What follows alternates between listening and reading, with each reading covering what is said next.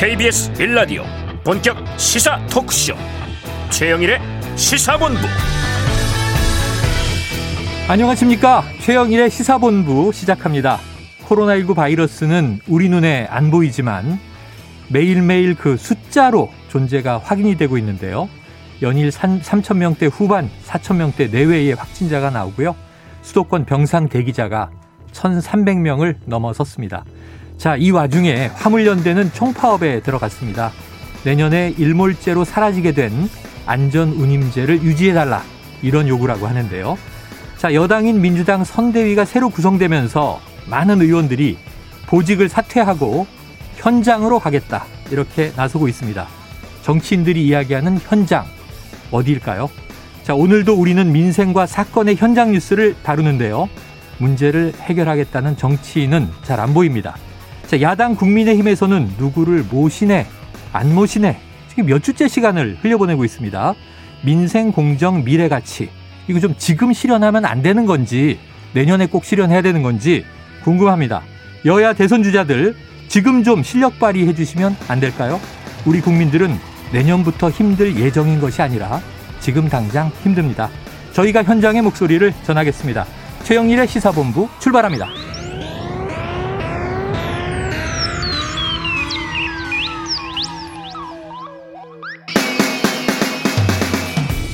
네, 1부에서는요, 오늘의 핵심 뉴스를 한입에 정리해드리는 한입 뉴스 코너 기다리고 있고요. 코로나19 위중증 환자가 617명으로 최다치를 기록한 급박한 상황에서 방역 강화 종합 대책은 다음 주에 발표된다고 합니다.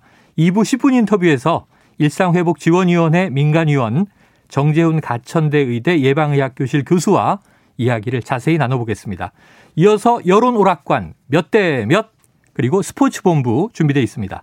한 입에 쏙 들어가는 뉴스와 찰떡궁합인 디저트송 신청 기다리고 있거든요. 오늘 뉴스에 어울리는 노래가 있으면 문자 샵 9730으로 자유롭게 보내주시기 바랍니다. 오늘의 디저트송 선정되신 분께는요. 별다방 커피 쿠폰 보내드리고 있습니다. 짧은 문자 50원, 긴 문자 100원입니다.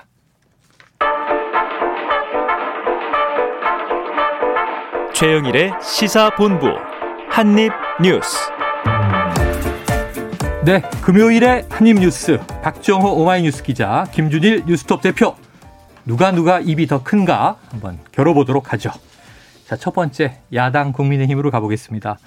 자, 이 김종인 합류가 불발된 것이냐 음. 아니냐 냉각기냐 결정이 언제 날지 궁금한데 이 와중에 지금 또 이 문제에 계속 이름이 올랐던 김병준 상임 공동선대위원장이죠. 네. 네. 그 말이 나왔는데 이 이야기가 또 화제가 되고 있어서 한번 직접 들어보고 이야기 나눠볼까요?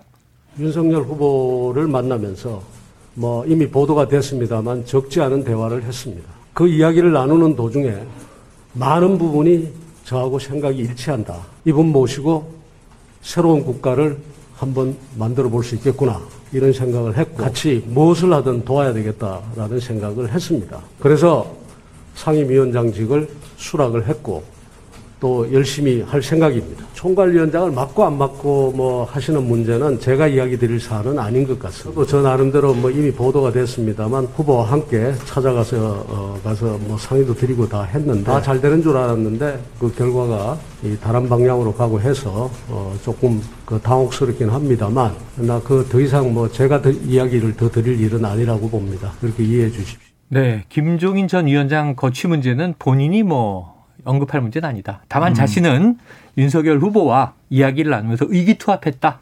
음. 도우려고 온 거다. 음. 열심히 일하겠다. 음. 이거는 자신은 움직이지 않는다는 걸로 들리거든요. 음. 박 기자님 좀 이 정황이 오늘 어떻게 되고 있는 거예요? 국민의힘 상황. 어, 사실 김병준 이 상임선대위원장의 거취가 가장 이제 관심을 끌었던 부분이거든요. 네네. 그러니까 지금까지 상황을 보면 이준석 당 대표는 김병준 위원장의 뭐 특임을 맡기는 그러니까 음. 이 선대위 조직이 아니라 밖에 그렇습니다. 외곽에. 새 시대 준비위원장처럼 네. 김한길 전 대표처럼 위원장처럼. 그런 조직을 맡겨서 네. 함께 세 명의 쓰리김이 삼김이 가야 된다 이런 얘기를 했었는데 아. 오늘 어떻게 보면 김병준 위원장은 아, 나 상임선대위원장 맡아서 열심히 할 거야. 하고 못을 그러니까 네. 말뚝을 박아버린 거예요. 어, 그래서 안 움직일 거다. 네. 이렇게 선언해 버렸어요. 나는 안 움직인다. 그렇습니다. 아. 제가 이걸 보면서 김병준 위원장의 의지가 확고하다라는 얘기를 할 수밖에 없는 상황이 됐고요. 네. 그러니까 김종인 전 위원장 같은 경우는 이제 김병준 위원장이 사라지는 상황이 이제 아예 없어진 거잖아요. 그 여지가. 네. 아, 이 김종인 위원장 입장에서는 좀 더 글쎄요. 또 고민하는 시간이 길어지지 않을까 생각이 듭니다. 고민하는 시간이 지금 길다 못해 3주 동안 매일 언론에 김종인, 네. 윤석열 온다 안 온다 얘기가 오갔고요. 사실 그제 저녁에 만찬 회동이 좀 어, 합의가 되지 않고 불발로 끝날 때까지도 많은 또 평론가 전문가 뭐 정치인들은 그래도 갈 거야 이게 음. 중론이었거든요. 오늘 좀 김준일 대표님 평가와 해석을 들어볼까요? 일단 김병준 그 상임위원장은 그런 것 같아요. 학력고사 뭐 학력고사 얘기해서 죄송합니다. 뭐 옛날 옛날 얘기라서 또 아재 얘기 하시네요. 아 그게 아니라 수석 수석한 사람한테 뭐 옛날에는 인터뷰 꼭 했잖아요. 아 그랬죠. 우리 때 그랬습니다. 물어보면 이렇게 대답합니다. 어. 교과서를 위주로 열심히 공부했고 음. 뭐, 뭐 이런 식이 꼭 나오거든요. 요즘에는 교육 방송을 봤어요. 예. 주로 이렇게 얘기를 하죠. 아니 그러니까 이게 뭐 상임 선대위원장 열심히 하겠다. 이건 네. 뭐 당연한 얘기예요. 아, 당연한 김병준 얘기를, 얘기를 아 그러니까 저, 저, 김종인 얘기를 거치를 나한테 묻는 거는 뭐 그것도 아. 당연한 얘기예요. 어떻게 네네. 보면은 그러니까 음. 당연한 얘기인데 우리가 우리가 이런 거에 사실 보는 거는 인사권자라고 음. 하는 사람의 의중을 봐야 되는 거죠. 어. 예를 들면은 뭐 대통령이 어느 대통령이든 대통령이 장관을 임명을 했어요. 네. 임명을 했는데 그 장관이 갑자기 자진 사퇴를 합니다. 어. 그럼 진짜 자진 사퇴일까요? 자진 사퇴 맞느냐? 음. 자진 사퇴가 아니라 10번 중에 한 8, 9번은 여론이 안 좋으니 그렇다고 대통령이 임명 철회를 하면은 아. 인사권자에게 부담이 되니 그렇죠, 그렇죠. 자진 사퇴하시오라고 음. 이제 전달이 된 거예요. 근데 윤석열 후보가 이미 가겠다, 고하겠다라고 이미 얘기를 했잖아요. 음. 그러니까 이거는 힘을 실어준 거잖아요. 그러니까 네. 이거는 굉장히 자연스러운 수순이다. 여기 나와가지고 얘기를 한 거는 이렇게 아. 얘기를 한 거는 그거예요. 그러니까 그렇게 그거하고 김종인 전 비대위원장 연결을 하면은 못 들어오죠. 김종인 비대위원장. 어, 들어올 이유가. 없죠. 들어올 네. 이유가 없다. 지금 이게 완전히 새롭게 판이 짜여지지 않는 이상 안 들어올 네네. 겁니다. 지금까지 했던 말들도 있었고. 그래요. 네. 그래서 음. 만찬장에서 나오면서 출발하기 전에 정비를 하고 네. 가야 잡음이 없을 것이다 이런 얘기를 김종인 전 위원장이 그렇습니다. 했는데 네. 지금 이게 정비라는 거는 이제 본인이 인선을 다 짜겠다는 음. 의도인 것 같아요. 네. 지금 지금 인선은 아마 이 말을 음. 변동하기는 쉽지가 않다. 네. 그러면 이제 그냥 김종인 위원장은 못 들어옵니까? 당장 지금 들어오기는 쉽지 않을 것 같아요. 네. 본부장급 인선도 끝났기 때문에 결국에는 이 경기가 시작된 상황이고 아. 선발 투수가 이제 나와서 김병준 위원장이 된 셈인데 아. 던지고 있어요. 네. 그러다가 뭔가 지지율이나 그러니까 경기가 제대로 잘 풀리지 않거나 아. 점수가 지고 있다. 아, 선발 투수 힘이 떨어져 간다. 네네. 그럴 때 구원 투수로 등장하지 않을까. 아. 결국에는 몸을 풀고 있다가 네네. 등장하지 않을까 그런 생각이 좀 들고요. 예. 그래서 오늘 보면 이렇게 김병준 위원장이 어, 열심히 상임선대위원장직 하겠다라고 얘기한 다음에 음. 기자들이 김종인 전 위원장한테 물어봤어요. 네네. 이 상황에 대해서. 어, 그래요. 네. 그래서 이 당 선대위 총괄 선대위원장직을 아예 고려하지 않느냐, 고려 안 하느냐 음. 이런 질문에 김종인 전 위원장이 고개를 끄덕였어요. 말을 안 하고. 그렇습니다. 음. 그러니까 기자들이 어 지금 끄덕인 거 맞으세요? 다시 한번 확인한 거예요. 어. 그랬더니 다시 한번 또 고개를 끄덕인 겁니다. 맞다. 예. 네. 그러니까 네. 어 정말 안 가는 건가 해서 말씀으로 명확히 입장을 말해주세요. 어. 라고 했더니 묵묵부답인 거예요. 어. 그러니까 더 이제 확인을 해야 되잖아요. 근데 말로. 말을 오늘은 말을 안 하고 있네요. 그렇습니다. 음. 그래서 끄덕이신 의미가 뭐냐라고 다시 한번 물어본 거죠. 어. 그랬더니 김종인 전 위원장이 아니 뭘 고개를 끄덕여 이렇게 확인했던 게다 어, 예. 무의로 돌아갔네요. 분명스럽게 얘기를 하면서 네. 아, 그러니까 자신이 이 아, 총괄 선대위원장직을 아예 고려하지 않냐, 그러니까 안 갈 거냐 여기에 네. 정확한 답을 안 한 셈이 된 거죠. 끄덕이는 듯 했는데 결국은 뭘 끄덕여? 그러면서 이제 확인이 불가해졌습니다. 네. 어제는 굉장히 거친 얘기 나왔잖아요. 그렇죠. 주접 뭐 얘기까지 아, 나왔어요. 주접을 떨고 뭐 이런 얘기가 나와서 네. 깜짝 놀랐습니다. 이거를 우리가 좀 이게 언론이 쏟아 보도가 쏟아지니까 이게 네. 잘 구분이 안 돼서 섞여 있는데 음.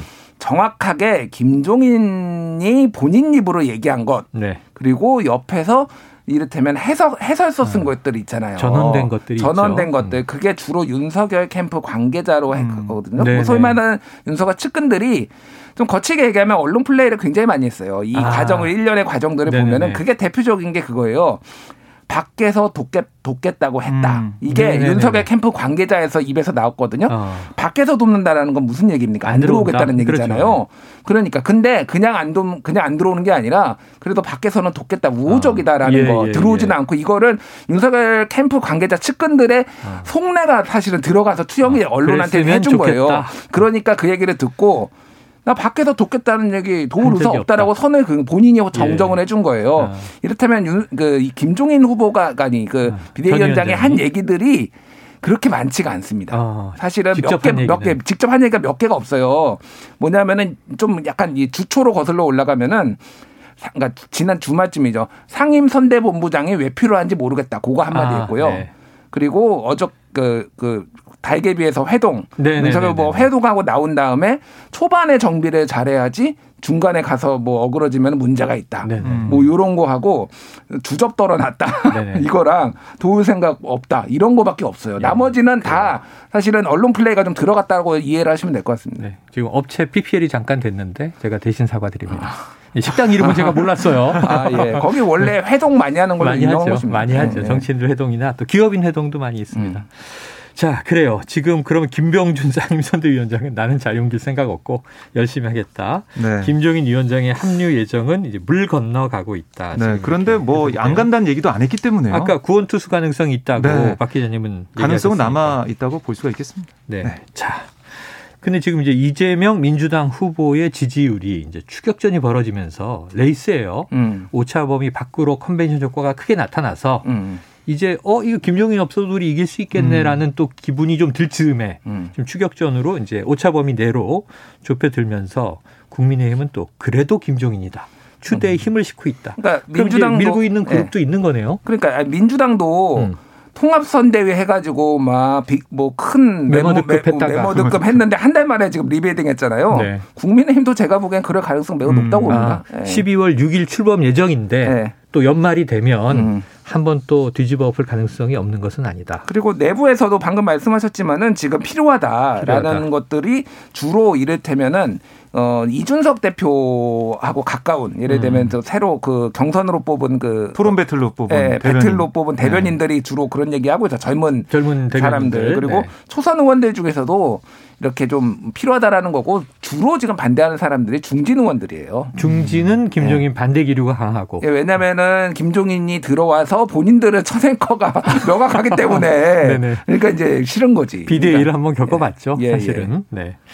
그래요. 자, 이준석 대표는 이렇게 얘기를 했네요. 자, 이 윤석열 후보가 솔로몬의 재판처럼 김종인, 김병준 중 선택해야 이렇게 음. 얘기를 했는데 음. 이 일정까지는 중지안을 계속 내면서 아까 말씀하신 대로 김병준 위원장을 외부로 좀 이제 빼서 음. 선대위 직할이 아닌 것으로 이 구조 조정을 하면 네. 김종인 위원장이 오시지 않겠느냐 하는 중지안을 냈는데 이제는, 이제는 중지안은 뭐. 포기하는 분위기입니까?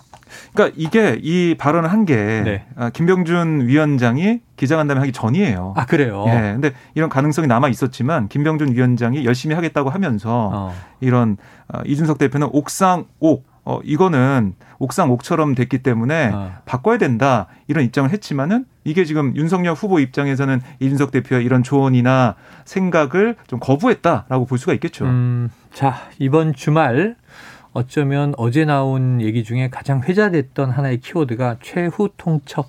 여기에 대해서 약간 말씀하신 또 주접이라는 대응어가 나왔던 건데요. 자 오는 주말 윤석열 후보가 김종인 전 위원장의 이제 영입 거취 문제 어떻게 음. 결정할지 이 다음 주까지 가면 뭐 하나 하는 얘기가 나올 것 같아요. 네. 선대위 구성에 지금 얼마나 많은 시간이 가고 있는데 혼란스럽지 않습니까? 네.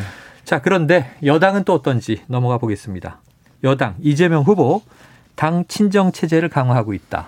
지금 뭔가 좀 새로운 변화들이 있습니까? 그러니까 어제 전해드린 대로 당 사무총장 아, 김영진 의원이 네네. 임명이 됐고, 그렇죠. 그다음에 어, 이렇게 바꿔가는 상황인데 이제 중진들도 나섰습니다. 음. 그러니까 우원식 공동선대위원장과 조정식 상임총괄본부장, 박홍근 비서실장, 이렇게 중진급 핵심 3인방으로 불리는데요. 네. 세 사람이 선대위 보직 사퇴를 어제 선언했어요. 네. 그러니까 이 사퇴가 있기 전에 어떤 일이 있었냐면 이재명계 좌장이라고 불리는 정성호 의원이 음. 예, 최근 경선 캠프 의원들이 모인 이 단체 대화방에 네. 어, 거기에 뭐라고 썼냐면 삼선부터 빠지는 선대위 만들어야 된다.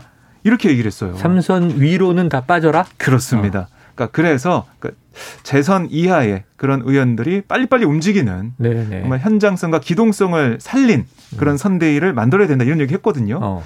그런 의견이 나온 다음에 어, 이렇게 중진들이 빠지는 모습이 좀 보이고 있고 말 그대로 지금 로마 군단의 선대위였다면 어, 몽골 기병처럼 빠르게 아, 움직이는 네네. 그런 선대를 만들자 이런 분위기가 만들어져 가고 있어요. 음. 특히 이완 별개로 이낙연 캠프에서 어, 비서실장으로 또 있다가 이번 선대위 비서실장 합류했던 최인호 재선 의원도 음. 아, 이 비서실장직을 그만두겠다는 입장을 밝혔거든요. 음. 기존에 있었던 어, 사람들이 물러가면서 빈 공간을 만들어주는 겁니다. 그래서 이재명 후보가 좀 잘 맞는 그런 사람들 아니면 새로운 그런 인물들을 그 자리에 좀 넣을 수 있는 그런 공간을 만들고 있다라고 볼 수가 있겠습니다. 자, 김 대표님. 그런데 예. 아까 제가 잠깐 언급드렸지만 친정 체제 음. 이 표현은 좋은 표현은 아니잖아요. 당내 우려도 있는 거 아니에요? 뭐 그렇죠. 예. 저는 방금 얘기했던 그 정성호 의원의 네. 삼선부터 빠지는 선대위 만들어야 된다 음. 이거를 보면서 좀 이런 생각이 들었어요. 네. 정성호 의원이 지금 재선이라서 이랬는데 아, 삼선이었 네, 재선이라서 그랬는데 어. 본인이 삼선이었으면 이런 말을 했을까? 했겠는가? 아, 정성호 의원이 사선 사선인가요? 사선인가요? 제가 네. 아 그래요? 아, 그래요? 네. 재선 아닙니다. 아닌 아닌가요? 네. 제가 아, 잘못 아, 후보가 나갈 뻔한 걸 네. 사선이 제가, 맞습니다. 네, 네. 사선이죠. 제가, 제가, 그러면 잘못 알았을 수도 있네요. 너무 젊게 보셨네요. 어, 그러니까요. 정 의원 좋아하실 수도 있어요. 제가 좀 음. 실수를 한 것 같습니다. 근데 그러니까 선수가 중요한 건 아니다 사실은 선수가 중요한 건 아닌데 음. 그 앞에 있었던 자리를 차고 차지하셨던 분들이 선수가 높으니까 지금 선수를 굳이 얘기를 한 것 같아요. 아, 그러니까 이제, 이제 그런 부분들을 본다라고 하면은 이 전체적으로 젊게 보이는 선 대위를 만들겠다. 하겠다라는 의지가 강한 거죠. 왜냐하면 음. 저쪽 반대쪽에는 이를테면은 뭐 김병준, 뭐 음. 김한길, 뭐, 뭐 김종인까지 해가지고 좀 원로들이죠. 원로들. 원로들. 음. 게다가 이제 육, 육 본부장이 이준석 대표 빼놓고는 다 중부. 이를테면은 뭐 권선동 뭐 이를테면은 그런 분들 있잖아요. 김성태. 그렇죠. 그러니까 네. 이제 그런 거하고 대비시키겠다라는 건데 이거는 지금은 물 밑에서는 불만들이 있어도 얘기를 할 수가 없어요. 어. 왜냐하면 어쨌든 이렇게 하면서 네. 공교롭게 지지율이 오르고 있잖아요. 그렇죠. 쇄신을 하겠다고 어. 하면서. 음, 음. 근데 이게 이래도 또 안 나온다라고 했을 때는 이제 불만들이 또 나올 아, 수가 있는 내부에서 그러니까. 또 여러 네. 목소리들이. 그러니까 지지율이 다 만사 해결입니다. 잘 나오면 그게 뭐 투톱이든 원톱이든 네. 뭐 누구 중심이든 네. 그런 거 아무 의미 없고요. 그래, 그래. 예. 안될 때 이제 막 뭐 불만들이 나오는 거예요. 원래 잘 되는 집안은 싸움이 네. 없어요. 네. 먹을 게 네. 많고 안 될 때는 이제 니탄네탄이 시작되면서 네. 분위기가 우울해지는데 자 그렇다고 지금 이재명 후보가 안심할 때는 아니죠. 지금 음. 지지율이 뭐 안전한 우위도 아니고 따라가는 중이니까 네. 자, 오르고 있다는 것은 이제 고무적인 것 같습니다. 자, 이 궁금했던 인물의 이름이 홍준표 의원 말이에요. 네. 홍준표 의원을 TK 총괄 본부장에 앉혀야 한다? 이런 얘기가 있습니까? 아, 아 그게 아니고요. 이게 홍준표 후보 네. 의원 TK 총괄 본부장을 맡았던 그 경선 과정에서 같이 아, 홍준표 의원의 그렇습니다. TK 지역 총괄 본부장을 맡았던 인물이 네 이재명 후보를 지지했는데요. 어허. 바로 박창달 전 의원입니다. 그러면 국민의힘 의원인 거죠? 어 지금 전 의원. 예, 그러니까 네. 전 이제 한나라당 소속일 때 아, 참선을 했었는데요. 아, 오래됐네요. 네. 네. 오래됐고 지난 19일 국민의힘을 탈당을 했어요. 음. 왜 탈당했나 아, 봤더니 탈당했고. 윤석열 후보에 대한 실망감, 아. 또 정체성 잃어가고 있는 보수 여당의 한계를 아, 이유로 보수 정당의 한계를 이유로 지난 19일 탈당을 했습니다. 음. 그러면서 어제 오후에 이재명 후보를 만나서 이재명 후보의 말로 진영 논리를 떠나 실용의 가치 실전을 통해 또 국가 발전에 이끌 수 있는 지도자다 음. 이렇게 합류하겠다는 의지를 밝혔습니다. 그래서 이 이재명 후보 측에서는 대구 경북 미래발전위원장 겸 대구 경북 총괄선대위원장으로 박창달 전 의원을 어, 임명하겠다 이렇게 얘기를 했습니다. 그래요. 네. 뭐 사실은 뭐 이게 참 흔한 일은 아니죠. 흔한 일은 아니죠. 그러다 보니까 지지했던 자 어찌 보면은 TK 지역의 전 의원 그것도 이제 보수당 의원이 탈당을 했는데 그 이유는 윤석열 후보에 대한 실망감 때문이고 오히려 이제 지금 다른 쪽 반대쪽에 네. 민주당 이재명 후보에 대한 지지를 표명했다. 음. 어, 홍준표 의원이 이거 청문홍답 네. 그 플랫폼 청년의 꿈에서 또 묘한 얘기를 남겼네요. 관련해서. 네, 그 홍 의원이 이 관련된 질문이 올라오니까 네. 정당의 구분이 없어졌다. 하기야 골수 민주당 출신인 분도 우리 당으로 넘어왔으니 음. 비난할 수가 없다 이런 얘기를 했는데 네. 뭐 이거는 뭐 아시겠죠 누구를 네, 마지막에 그래도 내 참 이렇게 한 걸 보면 네, 가는 게 잘못됐다는 이제 심경인 네. 것 같긴 하지만 저쪽에서도 우리 진영으로 오니 우리 진영에서 저쪽 진영으로 간들 뭘 할 수 있겠는가 이런 네. 또 묘한 묘한 반응이에요. 자 이번 어, 주말이 왔는데 그러면 이제 이재명 후보 메타버스 어디로 갑니까? 이번 주는 지금 광주 전남 지역을 돌기 시작했습니다. 전략 지역이죠 민주당에게는. 맞습니다. 네 오늘부터 월요일까지 이번에 나흘간 민주당 심장부라고 불리는 호남 곳곳을 돌면서 어, 뭐 표심 잡기에 나섰는데요. 네. 선대의 전면적 쇄신을 선언한 만큼 뭐 안방이라고 불리는 호남에서 이재명의 민주당 이걸 좀 공식화하고 흩어진 지지층을 결속하겠다 음. 이런 의지로 풀이가 되고요. 어, 이 당에서 얘기한 걸 보니까 나흘간 호남에서 총 이동하는 거리가 1,300km다 어휴, 얘기를 하고 네. 있고 광주와 전남에 있는 모든 지역구를 다 들르는 그런 동선을 어, 짰습니다. 네, 좀 그래서 꼼꼼하네요. 네, 오늘 오전에는 목포 전통시장에 방문했어요. 음. 거기서 시민들을 만났고 이어서 전남 신안, 해남, 장흥, 강진, 여수, 숙고 일요일인 어 일요일에는 호남의 심장부 광주를 향하는데 음. 광주에서 첫 지역 선대의 출범식을 할 예정입니다. 네.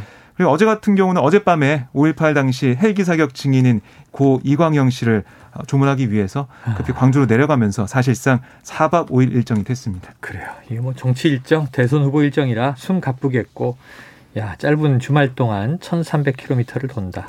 이 메타버스 음. 짧게 하나 말씀드리면은 JTBC가 굉장히 재밌는 여론조사 분석을 했어요. 아? 이재명 네. 후보가 요즘 상승세잖아요. 그렇죠. 그런데 이 메타버스를 다녀온 지역에 음. 바로 직후에 있었던 거에 그 지역의 이재명 지지율이 많이 올랐다. 아 그래요? 효과가 있다는 예, 거죠? 예, 부울경을 음. 다녀온 다음에 음. 그런 다음에 그 부울경 지역에 윤석열 지지율이 빠지고 어. 이재명 께 올랐다라는 게 나왔고 어, 충청도 다녀온 다음에도 네. 똑같은 현상이 벌어졌다. 어. 그러니까 이게 뭐 이게 그러니까 뭐 우연일 수도 있고 여러 가지 더 네, 지나보면 네, 알겠지만 네. 만약에 호남에서도 음. 사실은 근데 호남은 워낙 지지율이 높고 네. 저쪽에 떨어질 게 별로 없어요. 아, 없긴 한데 그래도 조금이라도 오른다고 하면은 네네. 분명히 효과가 있다 이렇게 이제 그래요. 볼 수가 있는 거죠. 야, 네. 이 메타버스가 효과가 있... 어쨌든 현장을 찾아가서 유권자들을 음. 만나서 손 잡고 이야기 들어주고 또 네. 눈물도 흘리고 음. 이거는 또 이게 우리가 인간인 이상 어쩔 수 없는. 어제 이제 우리 장성철 소장은 너무 감성 정치다. 아. 왜 자꾸 우느냐? 또 부부가 우느냐? 뭐 야단을 쳤는데 효과가 있다면 아. 저희도 저희도 하는데요, 뭐. 아니 보수당에서 예전에 그런 얘기를 했어요. 무조건 울어야 한다고 심재철 의원이 그랬던 것 같은데. 음. 자, 그래요. 어떻게 될지 호남권의 또 매타버스 투어죠. 자, 시간이 지금 12시 43분을 향해서 가고 있습니다. 지금 점심시간 교통 상황을 좀 알아보고 가겠습니다.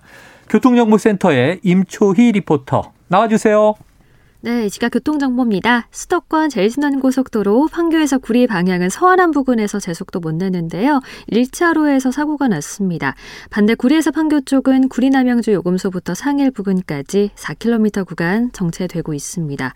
영동고속도로 강릉 방면은 서창에서 월곶 부근 둔대분기점부터 부곡까지 밀리고요. 다시 마성터널 부근부터 양지터널 쪽으로 8km 구간 답답합니다.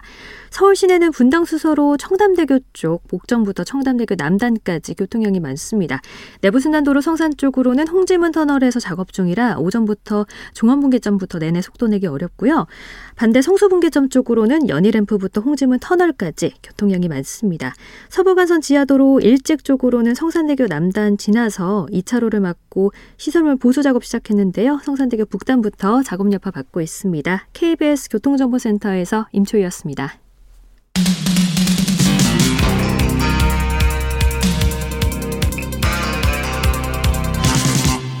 최영일의 시사본부. 네, 국회로 가보죠. 국회에서는 지금 이제 뭐 연말 입법 또 예산국회 진행되고 있는 상황인데 야, 예산국회는 이제 다음 주면은 이게 내년도 정부 예산 법정 시한이 돌아옵니다. 제대로 시한 맞춰서 통과할지 지켜봐야 될 것 같은데요. 근데 지금 느닷없이 이제 BTS의 병역 문제가 화제입니다. 박 기자님 어떤 내용이에요? 네, 그러니까 이 BTS법이라고도 불리고 있는데 네.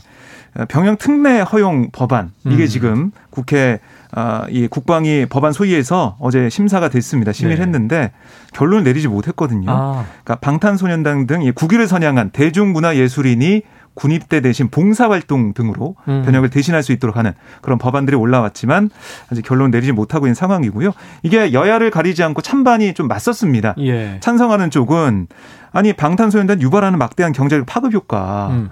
이게 뭐 10년에 10년 동안 56조나 된다 뭐 이런 얘기도 하고 네 있는데 그래서 국위도 성향하고 있고 이런 방탄소년단에게 병역 특례 기회를 주는 게 합당하다. 음. 뭐 제2의 방탄소년단 나올 수도 있고요. 이런 것들 만들어야 된다라고 얘기를 했고 아니다. 아 이거는 공정과 관련된 문제 아니냐. 음. 어, 이 병역에 민감한 국민 여론을 고려해서 깊이 있는 논의가 더 필요하다.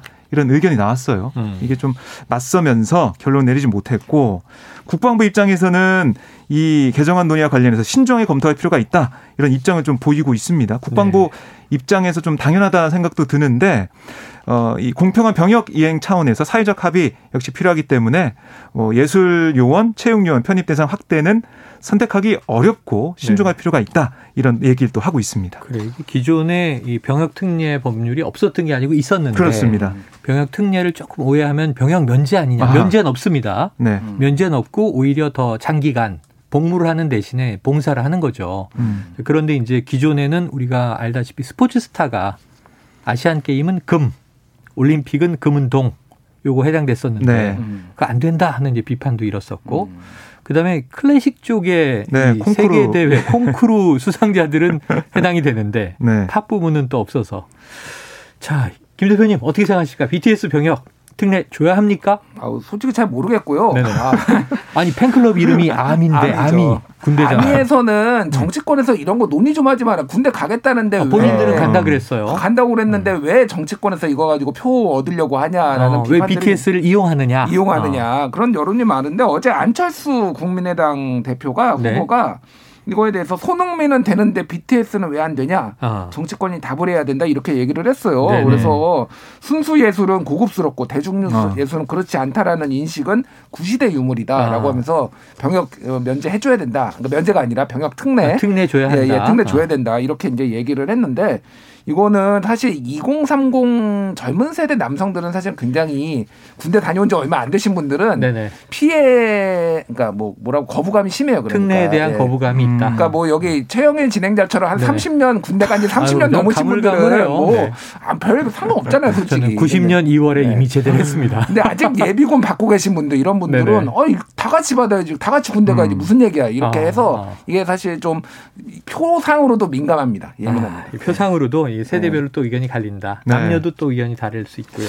저는 이걸 음. 해주려면 네. 그러니까 이게 대중문화예술 이런 포함하니 안 하냐 이걸 네. 떠나가지고 해주려면 다 이제 포함시켜야 되고. 네. 아니면 뭐 이런 걸 없애야겠죠 사실 이 네. 법안을. 그러니까 정말 법안을. 이 누구를 타겟으로 한 게 아니라 네. 기준이 명확히 하죠. 그렇소. 기준에 네. 들어오면 다 해당되고 기준 바뀌면은 다 안 되고 해야 되는데 꼭 그 기준을 가지고 아, BTS 해줘야 되나, 뭐, 손흥민 해줘야 되나, 이게 그때그때 왔다 갔다 하니까. 음. 또 우리 저 한일 월드컵 4강 했을 때, 음. 그때 여론이 군대 보내지 말자였잖아요. 음. 그게 해줬잖아요? 네. 그 다음에 또 바뀌고, 음. 이기면 되고 지면 안 되고. 그러니까 그게 이게 약간 음. 문제인 게 이를테면은 체육은 네. 뭐금 세계 대회 금 아시아 대회 동 뭐 이게 아니 그러니까 기준이 깔끔하죠. 예, 깔끔한데 이거는 뭐 어떻게 그래미 뭐뭐 뭐 상은 한뭐 네. 뭐 빌보드 1위를 해야 되는 건지 기준이 네. 없으니까 그런 거죠. 그래요. 네. BTS 10년간 뭐 이제 매출 효과가 56조다. 이거 손흥민 때도 상당히 문제가 있었는데 음. 그 돈을 국가가 가져가는 게 아니지 않느냐. 개인이 돈 벌고 세금으로 내는 거 아니냐. 음. 그럼 결국 그 군제 면제된 기간 동안 개인이 축적가는 사재들은 음. 어떻게 봐야 하느냐 이런 논란도 있었어요.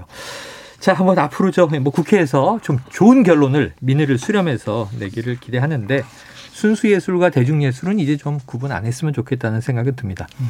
자, 짧게 다음 소식 보죠. 이 손혜원 전 의원 목포 투기 의혹 2심에서 무죄. 야, 가물가물한데 박 기자님 네. 1심에서는 유죄였죠? 그렇습니다. 네. 어, 1심을 보니까 어떤 거였냐면 비밀성이 있는 이 목포시 도시재생 사업 자료를 받고 관련 부동산에 투기한 혐의로 재판에 넘겨진 네, 거였어요. 네, 1심에서는 어, 징역 1년 6개월을 선고했습니다. 징역 1년 6개월 집행유예도 아니고 그렇습니다. 그런데 2심에 상소심에서는 벌금 1천만 원이 선고가 됐는데 왜 그랬냐? 그러니까 이게 비밀을 이용해서 투기한 게 아니다. 그러니까 비밀을 사용해서 부동산에 매입한 게 아니라고 2심에서 판단해버린 거예요. 네. 그래서 부패방지법 위반 혐의가 무죄가 됐습니다. 음. 아, 다만 이게 손전 의원의 조카 명의를 이용한 부동산 실명 위반 혐의에 대해서는 1심과 유죄 판단이 같았는데 이제 벌금형이 된 거죠. 네. 그래서 지금 1심에서는 이 부패 부패 혐의까지도 실형이 돼서 이 징역이 나왔는데 그렇습니다. 2심에서는 그게 무죄가 되면서 실명 위반만 남아서 벌금 천만 원. 음. 자, 1, 2심의 격차가 상당히 큽니다. 김 대표님 어떻게 보셨어요? 일단 이게 뭐냐면은 이 비밀 기밀 자료가 나오기 전에 이미 손혜원 의원이 어. 본인이 어. 지인들한테 여기 목포 부동산 사라. 그 본인도 투자 뭐 하겠다. 네, 여기 네, 살리기 그렇죠. 위해서 이렇게 어. 했다라는 거예요. 그러니까 이게 이 자료가 음. 결정적이 아니었다라는 거예요. 네네네. 그게 이제 법리적으로는 그런 건데 음. 이제 공직자 윤리상으로는 소위 네. 말해서 이해관계 충돌 문제는 남아 있는 거죠. 그러니까 음. 예를 들면은 지자체 의원이 어디 개발되는 데가 있어요. 근데 이 지역을 살리기 위해서 내가 미리 어 거기에서 땅을 사놓고 음. 뭐그 투자를 해놓고 음. 이거는 나중에 문제가 되면은 이거는 어, 하기 위한 거였다. 나의 순수한 마음을 알아줘라라고 했을 음. 때 음. 그게 다 똑같은 케이스로 용납이 될 수가 있느냐. 그러니까 애시당초 그 마음은 알겠는데 네. 어, 그렇게 투자를 하면 안 되는 거죠. 그러니까 그렇지. 그게 이제 네. 기본적인 공직자의 이해충돌 방지예요. 네, 네. 그 부분은 여, 전히 남아 있다. 하죠 법리적으로는 예. 이제 무죄가 나왔다 이렇게 봐야 되죠. 예. 그 당시에도 기억이 나네요. 음. 손혜원 의원 본인이 당시에 나와서 음, 네. 자 이만큼 내가 이제 했는데 이, 음. 이 지역이 그만큼 유, 산 문화유산 가치가 있어서 그랬고 음. 나는 사재 털었지만 음. 이거 나중에 다 기부 체납할 생각이고 음. 내가 여기서 이득 취할 생각은 없다. 그러면서 이게 투자의 의미로 음. 다른 분들에게도 음. 권유했다 그랬는데 네. 자 사재가 들어갔는데 투기냐 투자냐 이건 또 음. 보는 국민들마다 판단의 시각이 엇갈릴 것 같습니다. 그래요. 지금 이 공수처에서 이 이성윤 전 서울중앙지검장이죠. 이 공소장 유출 의혹을 어, 수사하기 위해서 대검을 압수수색했다. 야, 이건 좀 정리해 주세요.